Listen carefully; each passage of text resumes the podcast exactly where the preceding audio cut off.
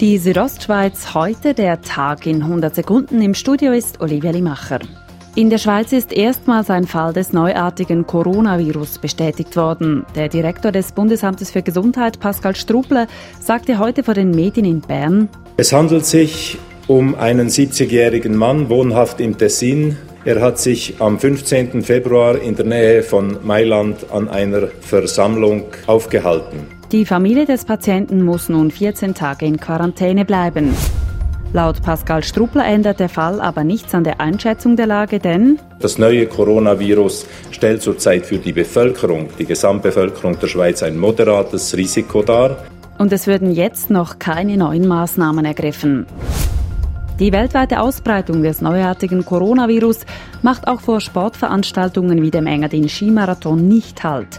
Man beobachte die Ausbreitung des Virus mit großer Aufmerksamkeit und habe eine Arbeitsgruppe dazu eingesetzt. Diese stehe im ständigen Kontakt zu den Behörden. Derzeit seien jedoch keine speziellen Maßnahmen gefordert, sagt Menduri Kasper, Geschäftsführer des Engadin Skimarathon. Die schlimmstmögliche Maßnahme, wo kann sie, dass man treffen muss, wäre ein Absagen.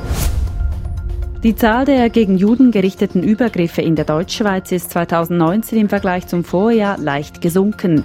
Gemäß dem Antisemitismusbericht hat es letztes Jahr 38 Vorfälle gegeben, das sind vier weniger als im Vorjahr.